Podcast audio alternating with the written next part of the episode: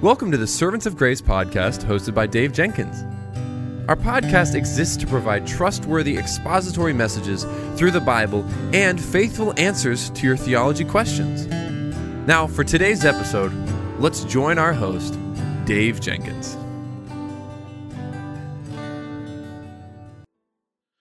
All right, everybody. Well, welcome back to the Servants of Grace podcast. My name is Dave and I'm the host for this show. And on today's episode, we're going to look at Psalm 27. And the title of our study is My Light and My Salvation. Would you please join me in prayer? Father, we thank you that your word is true. And not only is it true, but that you you intend to take the word that we hear and to apply it to our hearts and and to our lives. And so we Lord, we give thanks. We thank you that you are a God who has spoken finally and completely and that you are your word is trustworthy and reliable because behind it is a God who Titus 1 says never lies. And so we give thanks, Lord.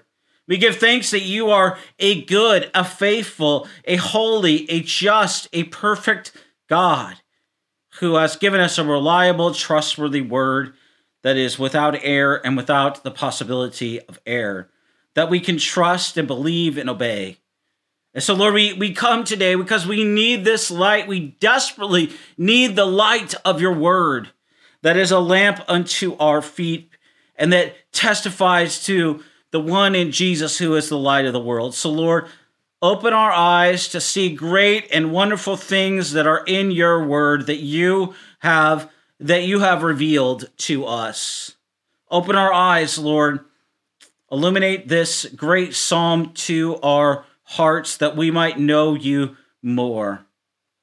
In Jesus' name I pray. Amen and amen. Well, if you have your Bibles, go ahead and open them to Psalm 27. Psalm 27, starting in verse 1. The Lord is my light and my salvation. Whom shall I fear? The Lord is the stronghold of my life. Of whom shall I be afraid? When evildoers assail me to eat up my flesh, my adversaries and foes, it is they who stumble and fall. Though an army encamp against me, my heart shall not fear. Though war arise against me, yet I will be confident. One thing have I asked of the Lord that I and that I will will I seek after that I may dwell in the house of the Lord all the days of my life to gaze upon the beauty of the Lord and to inquire in his temple. For he will hide me in his shelter in the day of trouble. He will conceal me under the cover of his tent. He will lift me high upon a rock. And now my head shall be lifted up above my enemies abound me. And I will offer in his tent sacrifices with shouts of joy. I will sing and make melody to the Lord. Hear, O Lord, when I cry aloud. Be gracious to me and answer me. You have said, Seek my face. My heart says to you, Your face, Lord, do I seek. Hide not your face from me. Turn not your servant away in anger. O you who have been my help, cast me not off. Forsake me not, O God of my salvation. For my father and my mother have forsaken me, but the Lord will take me in. Teach me your way, O Lord, and lead me on a level path because of my enemies. Give me not up to the will of my adversaries, for my false witnesses have risen against me, and they breathe out violence. I believe that I shall look upon the goodness of the Lord in the land of the living. Wait for the Lord. Be strong and let your heart take courage. Wait for the Lord. This is the reading of God's precious, precious word. In 1812, the famous missionary and linguist Henry Martyn just finished his translation of the New Testament into Persian he realized that his translation would need the approval of the Shah if it was going to be accepted in Persia, which is present day Iran. And so Martyn had two beautiful presentation copies prepared with exquisite penmanship. And before he was granted an audience with the Shah, Henry Martyn had to pass through an interview with the Shah's vizier. He arrived at the court, the only European there. All eyes were on him. Within minutes, the vizier's officials began arguing with him. For two hours, they assaulted Martyn verbally, interrupting him, saying all sorts of lies about him and his book. Henry Martyn stood alone, ten against one. This man may have forgotten how to fear. He was a foreigner with no friends in the Persian courts. Finally, the vizier stood up to ask the crucial question. He challenged Martyn to recite the Muslim creed, which is say there is no God but God, and Muhammad is his prophet, and the court fell silent. And the room crackled with electricity, and Henry Martyn writes this I said God is God, but added instead of Muhammad is the prophet of God, and Jesus is the Son of God. And he writes, They all rose up as if they would have torn me in pieces, snarling out one of the classic fighting cries of the Muslim world He is neither begotten nor begets. What will you do when your tongue is burnt out for this blasphemy? Martyn's beautiful copy of the New Testament at this time was on the floor before the vizier. Martyn was afraid that the men would trample it down and ruin it in their fury. He went in among them and wrapped it carefully in a towel while they glared at him with contempt. Now, Christ centered bravery is, is not just for missionaries 200 years ago. We need confidence. We need courage today because of the challenges that we faced, especially on the doctrine of Scripture. There is all sorts of attacks on gender, on social justice, on biblical sexuality. Nearly every essential doctrine is under assault. We might be afraid to stand for Christ when we're alone on a business trip with our boss and our colleagues. We might be afraid to stand as a, as a Christian at a family reunion. We might have to trust God with a hard situation in our marriage. We might be uh, terrified as we stand behind a hospital, beside a bedside hot bed in a hospital, wondering what the future holds. The psalm before us is it's full of confidence, it's full of courage, and it starts with the question, Whom shall I fear? And it ends, Let your heart take courage. The good news of the gospel is that we have an anchor for our souls, and we have a sufficient Christ to anchor us in whatever we face. We can be calm, we can be confident, we can be courageous, we can be brave. How? Because God gives us Himself. And if we have God, we have no need to fear. And so today we're going to organize Psalm 27 around four words confidence, presence, deliverance, and patience. First, confidence. David starts this psalm by declaring his confidence in God. The word fear or afraid is repeated three times in the first three verses before us. This is a reminder that, humanly speaking, David should fear. Verse 12 tells us what the danger might be adversaries and false witnesses. Even though enemies are lying about him and his life lies in danger, he knows God and he knows what God has done. And David, uh, God is three things to David his light, his salvation, his stronghold. Verse 1 of Psalm 27 says, The Lord is my light and my salvation. Whom shall I fear? The Lord is the stronghold of my life. Of whom shall I be afraid? And David makes a strong statement with these three descriptions here. Light and salvation are parallel to each other. They help explain each other. Both of them are set in parallel with the, the second phrase describing God as a stronghold. Together, these three descriptions, they emphasize God's protection, a cord of three strands that cannot be broken. Light means security. As a shepherd, David knew that, that the light of a fire was important to protect his sheep through the night. As a soldier, David knew that his enemies are dangerous under uh, in danger under the cover of darkness. If you're walking on a dark trail, you carry a light so you don't trip over a rock or fall into a trench. If you're walking in a dark parking lot, you need to have a light, a flashlight, in case someone is waiting for you and so you can see where to go. And some of the dangers of darkness are very real, but the light exposes them so we can deal with them. Some are imaginary. The, the light exposes them for what they are. The light of God's presence is David's security. Even, even if he walks through the valley of the shadow of death, God will be his light in the darkness. This is the only passage in the Old Testament where God himself is described as light. Elsewhere, it says that God created light. He gave light. He shone with light. But nowhere else does the Old Testament identify God as light. In the New Testament, James says God is the father of lights with whom there is no variation or shadow in James 1:17. The apostle John says in 1 John 1 5, God is light and in him is no darkness at all. And most significantly, Jesus Christ himself is light. John says about G- Jesus, the light shines in the darkness, and the darkness cannot overcome it. The true light, which gives light to everyone, was coming into the world.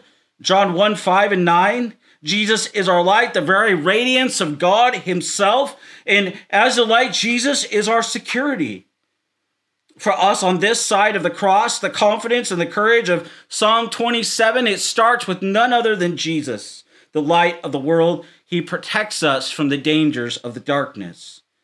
But David also says something else. He says that David is, uh, that God is his salvation. This has to do with deliverance or rescue. If SEAL Team 6 is sent by the President of the United States to rescue you, you have good reason to be confident God does not merely rescue his people, he himself is their rescue, their salvation. And this reality is so powerful that David exclaims in verse 1, "Whom shall I fear?" Who indeed, Romans 8:31 says, "If God is for us, who can be against us?" David's confidence continues as he calls God his stronghold and his refuge in Psalm 27 verse 1.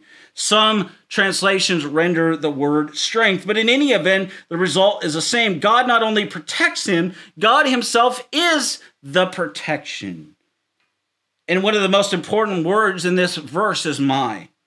It's a small word, two letters in the English, in one letter in the Hebrew, but it makes all the difference. It's not enough to know that the Lord is light. Even the demons know this. You must know that the Lord is my light. It's not enough to know that God is a Savior, a stronghold. The demons know this too. He must be your Lord and Savior, your personal stronghold. Let's bring this a bit, say a bit more about this.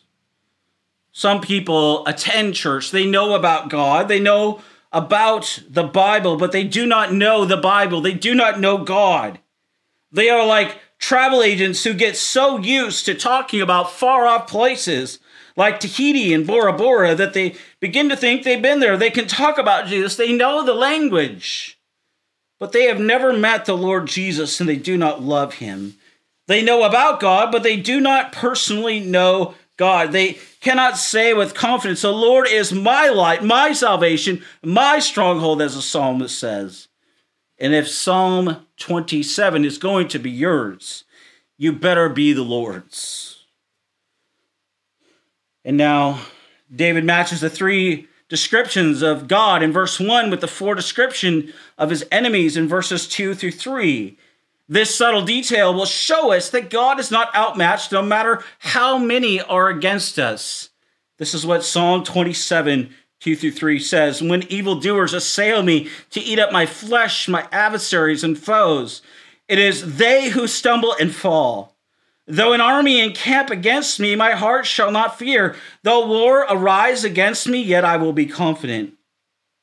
And since the evildoers want to eat his flesh in verse 2, you might think he's talking about cannibalism here.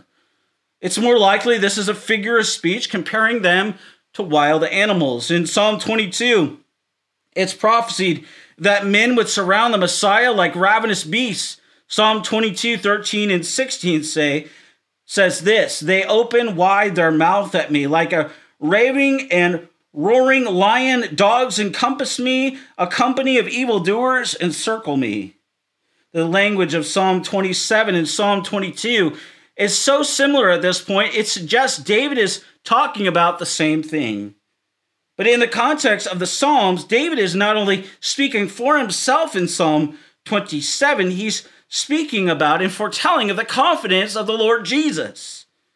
This is hugely encouraging because it reminds us as a man, he was as fully human as we are, and yet Jesus trusted God. The Son of God was rescued by God the Father from his enemies. Jesus was truly alone as he walked that road of suffering from Gethsemane to the cross. Even his closest disciples ran away from him, and yet his heart did not fear. He was confident when the armies of the darkness surrounded him. And if the Spirit of Jesus is living inside of us, he alone can give us his confidence. Our ultimate options are faith or fear. When we face death, our final enemy, either we will know the living God or we do not. As the atheist, as the atheist philosopher Bertrand Russell, advanced in years, said, the older I get, the more nervous I become. What a contrast with the end of Jonathan Edwards' life. Minutes before he died, Edwards looked about and said, Now, where is Jesus of Nazareth? My true and never failing friend. And he closed his eyes, and those at his bedside thought he was gone. They were surprised when he uttered a final sentence trust in God, and you need not fear. Dear Christian, today, I don't know what is going on in your life. You might be facing incredible pressure at your job to conform in a certain way. Maybe even the pressure to deny the faith. Maybe you're even facing that in, in the midst of your family, in the midst of your marriage. You're, you're facing incredible amounts of pressure financially. Trust the Lord. Trust the Lord. Do not be afraid. The same Lord who has brought you from death to life, he is with you. In fact, Hebrews 13 9 says Jesus is the same yesterday, today, and forevermore. Next, let's consider presence. David's confidence is rooted in God's presence. Those who trust God, love God, they long to be with the Lord. David is literally obsessed with living in God's presence. This is his desire. Is it our desire today? In the book of Esther, King Ahasuerus was so taken with Queen Esther that he offered to give her whatever he wanted, up to half of his kingdom. And Esther 5 3 and 6 tells us. And Esther ruled from India to Ethiopia, an enormous empire with vast riches, and she could have anything your heart desired. What an offer! Imagine somebody offering that to you. If God offered to give you whatever you asked for, what, what would your answer be? What is the one thing that means the most to you? What would you choose? To pay off your student loans or your mortgage or both? To marry a certain person? To go on that vacation to feel secure? For retirement? Would you ask for healing? Maybe you're facing a problem and you want to know what to do? Would you ask for wisdom? What is the one thing you would ask for? Well, David knew what he wants. Psalm 27, verse 4, answers this question for us. One thing I've asked the Lord that I will seek after, that I may dwell in the house of the Lord all the days of my life, to gaze upon the beauty of the Lord and to inquire in his temple. God himself is David's greatest ambition. Verse 4 tells us living in the house of the Lord is a picture of enjoying the presence of God continually. God Himself is the greatest gift for which we could ever ask. and He reveals His beauty and His generous goodness to His people. There's nothing better than God. He is infinitely bigger and greater and more grander, more satisfying, more enjoyable. There's nothing greater and more dependable than He, more lasting or more rewarding than God himself. We would be fools to ask for anything less than God and to be satisfied by anything less than God. God is sufficient. The best and the final gift of God's love is the joy of having God Himself. Psalm 16, verse 2 and 11 says, I say to the Lord, You are my Lord. I have no good apart from you. You make known to me the path of life. In your presence, there is fullness of joy. At your right hand are pleasures forevermore. And again, Psalm 50, verse 2 out of Zion, the perfection of beauty, God shines forth. And again, Psalm 84, verse 10 a day in your courts is better than a thousand elsewhere. David is empty and dry when God is near. He cannot be satisfied by anything else and will not be satisfied by anything other than the reality of God himself. Psalm 63, 1 through 3 says, Oh God, you are my God. Earnestly I seek you. My soul thirsts for you. My flesh faints for you, as in a dry and weary land where there is no water. So I have looked upon your sanctuary, beholding your power and glory, because your steadfast love is better than life. My lips will praise you. The best and the most glorious gift that we could ever have is none other than in God Himself, to wonder at His beauty, to praise Him with all of your heart. And you might wonder how making much of God could be much good for us. Why ask to see Him, to gaze upon the beauty of the Lord, as verse 4 says? After all, wouldn't we be happier if God made much of us instead? That's what the world says today. Oh, just just envision your dream. Just actualize your dream. Just think it and, it and it'll happen. What nonsense. That's nonsense. God does not make much of us. We are to make much of God.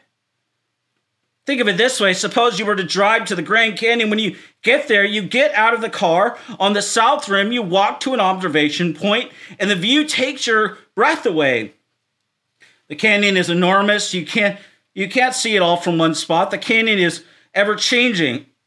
and as the sun crosses the night, the, the stones change color and the formations stand out against the shadows as the light shifts across the rock formations. The overwhelming vastness leaves you in awe.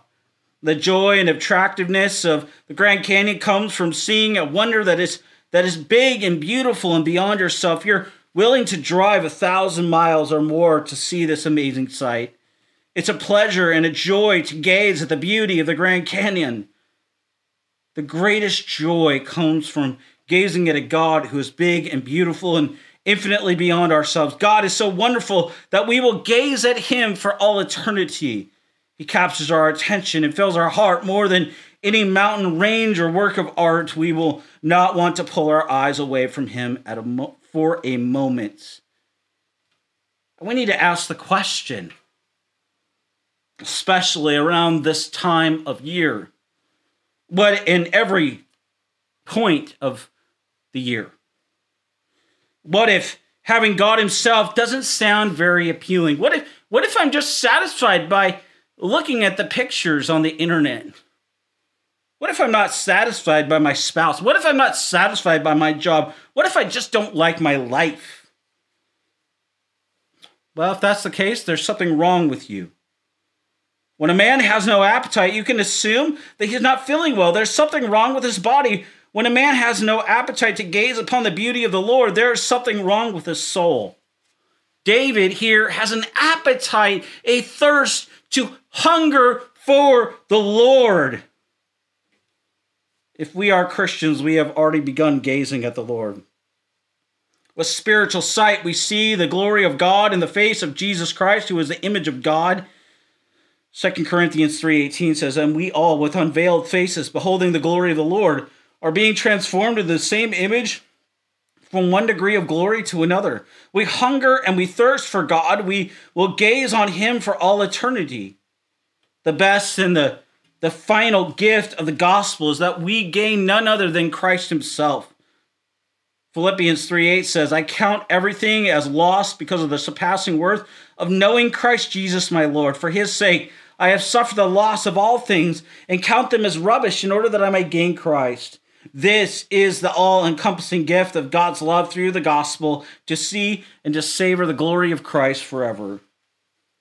See, without God, we have nothing, and but When we have God, we have everything. And so David lists the blessings of the protection of God that comes from knowing God and living in the presence of God in verses 5 through 6 of Psalm 27, which says, this, for he will hide me in his shelter in the day of trouble. He will conceal me under the cover of his tent. He will lift me higher upon a rock. And now my head shall be lifted up above my enemies all around me, and I will offer in his tent sacrifices with shouts of joy. I will sing and make melody to the Lord.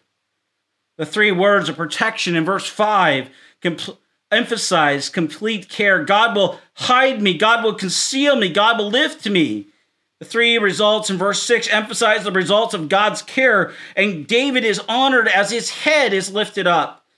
He worships God by offering sacrifice. He will sing to God in praise. These are the dynamics of experiencing God's presence, the blessings that come to those that know the Lord.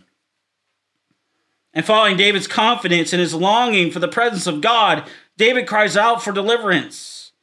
Up to this point, David has been talking to himself or to us, and now his meditation turns to conversation. His faith turns into an active prayer. Psalm 27, 7 through 12 says this Hear, O Lord, when I cry aloud, be gracious to me and answer me. You have said, Seek my face. My heart says to your face, Lord, do I seek. Hide not your face from me. Turn not your servant away in anger. O you who have been my help, cast me not off, forsake me not, O God of my salvation. For my father and my mother have forsaken me. But the Lord will take me and teach me your ways, O Lord, and lead me on a level path because of my enemies. Give me not up to the will of my adversaries, for false witnesses have risen against me, and they breathe out violence. David's prayer shows us the reality of his suffering in spite of his strong faith. You do not call out to God like this. If, if he has already saved you from your enemies, he is still in the heat of the battle, but by faith, David knows that he is accepted and that the Lord will not abandon him. And so he prays passionately for God to intervene. In fact, there's almost nothing more crushing and more devastating than being rejected by your own parents. Many orphans are driven to know why their parents let them go. A woman might work for decades to unlock sealed court records because she needs to know that her mother had no choice. Some boys and girls grow up with that rejection. And to people who have felt the pain of a parent's rejection, verse 10 is comforting beyond words.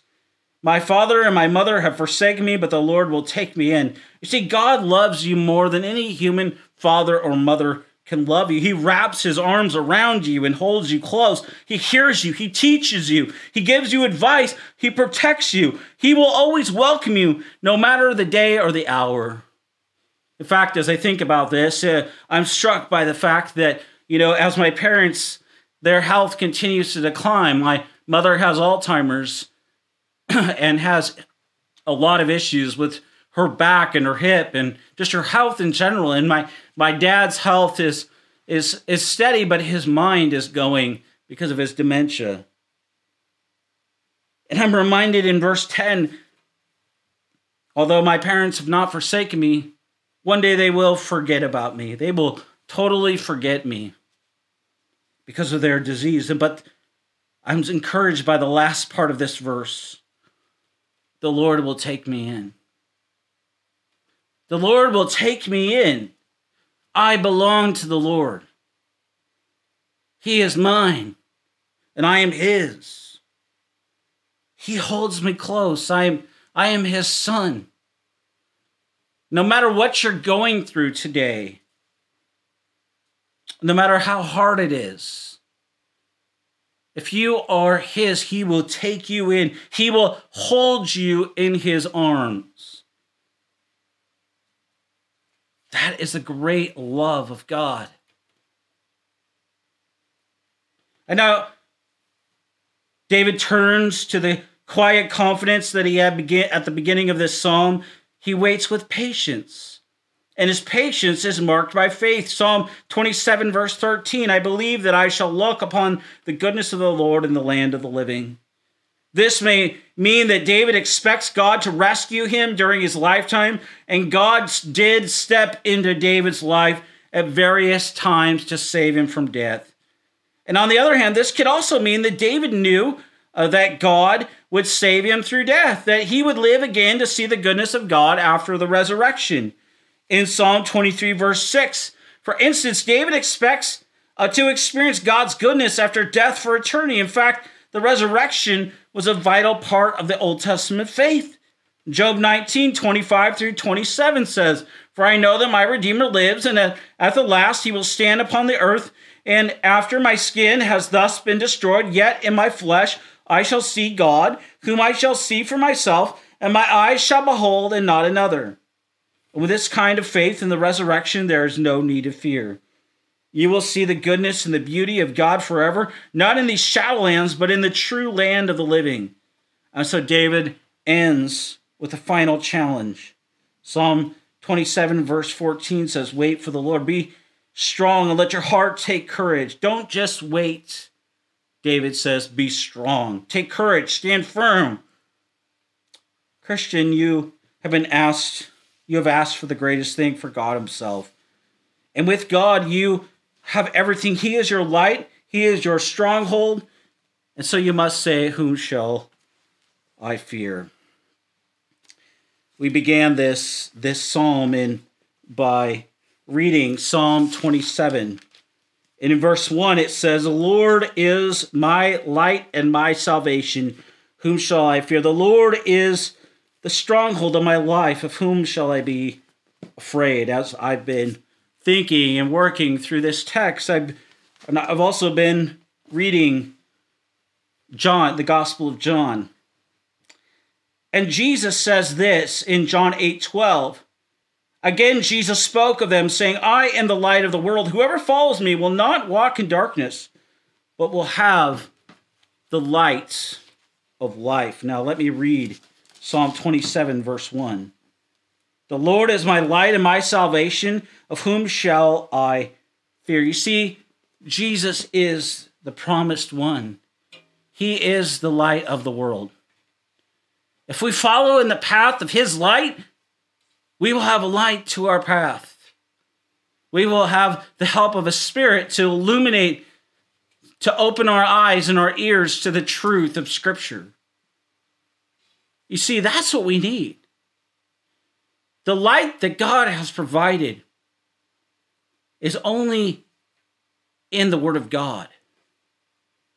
That's why at the opening of our time I prayed that that that we would know God as he's revealed himself in the word. Because we are living friends in a time when too many want happiness for their own sake, for their own joy, for their own meaning, for their own value, for their own worth. And what God has provided in Christ, in the Word of God, is Himself. And friends, the Lord is enough. And He always will be enough. When things get hard and when it seems like the waves are going to crash and they are going to consume us, you need to know the Lord.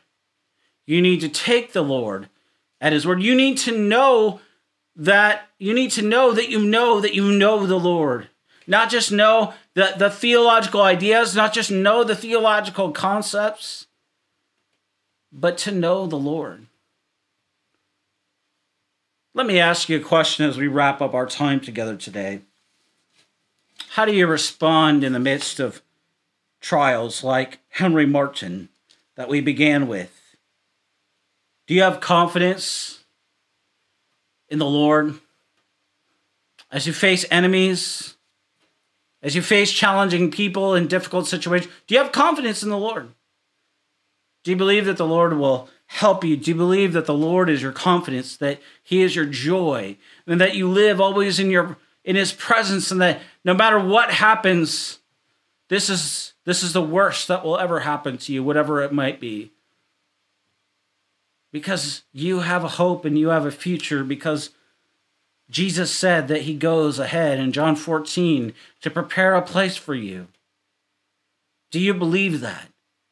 Do you believe that that is more than just mere words from somebody that has come and gone and maybe is buried in the grave? Because Jesus is more than just a prophet, and he is more than just a teacher. He is the Son of God and the Son of man.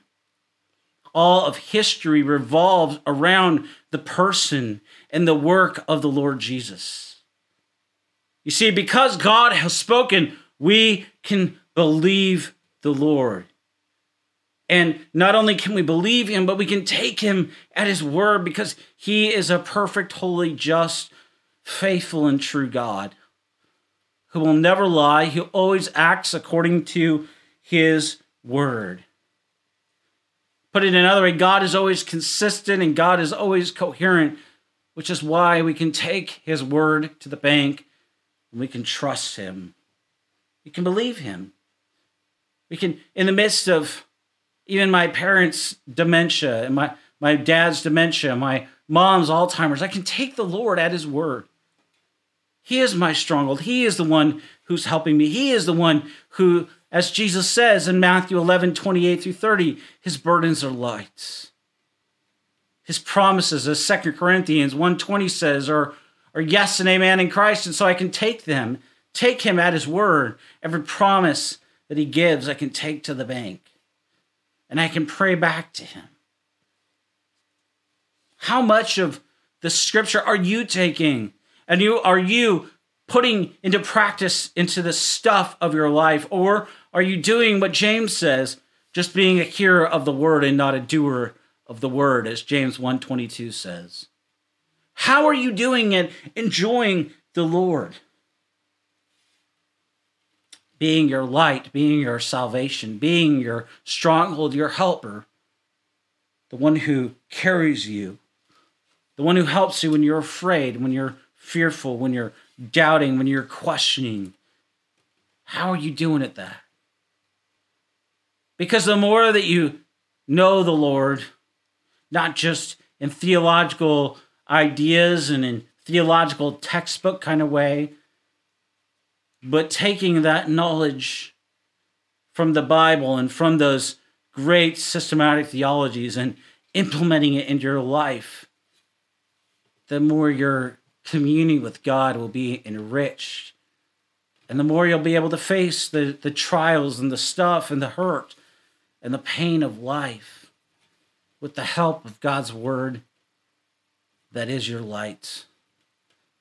Because the light that that the scripture gives us, it points to the ultimate light that is Christ Himself. Let's pray. Father, we thank you that you, in and of yourself, are enough for us. And you always will be.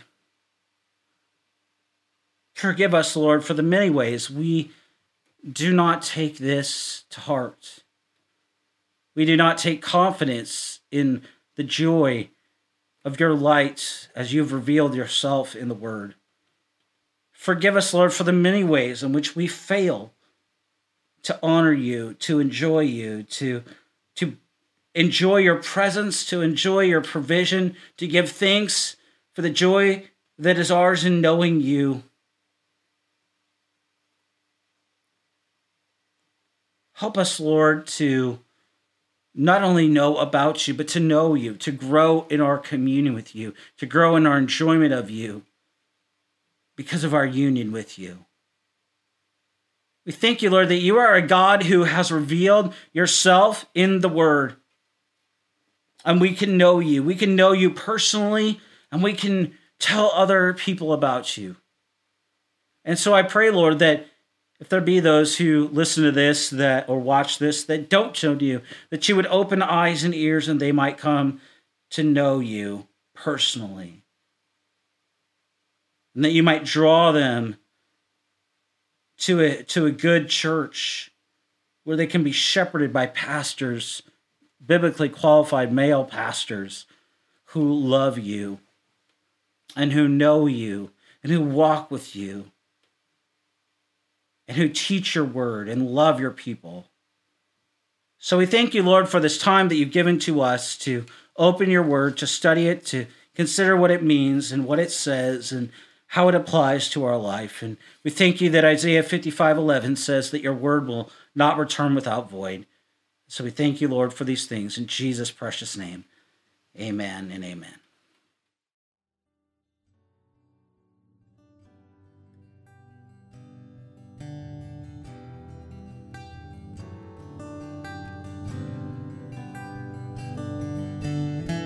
Thank you for listening to the Servants of Grace podcast today. If you enjoyed the show, please subscribe, leave a rating on the app, and share our episode with your friends and family. If you'd like to, you can follow us on Instagram at Servants of Grace, on Twitter at Servants of Grace, or by searching Servants of Grace on Facebook. You can also find this podcast on the front page of our website at servantsofgrace.org.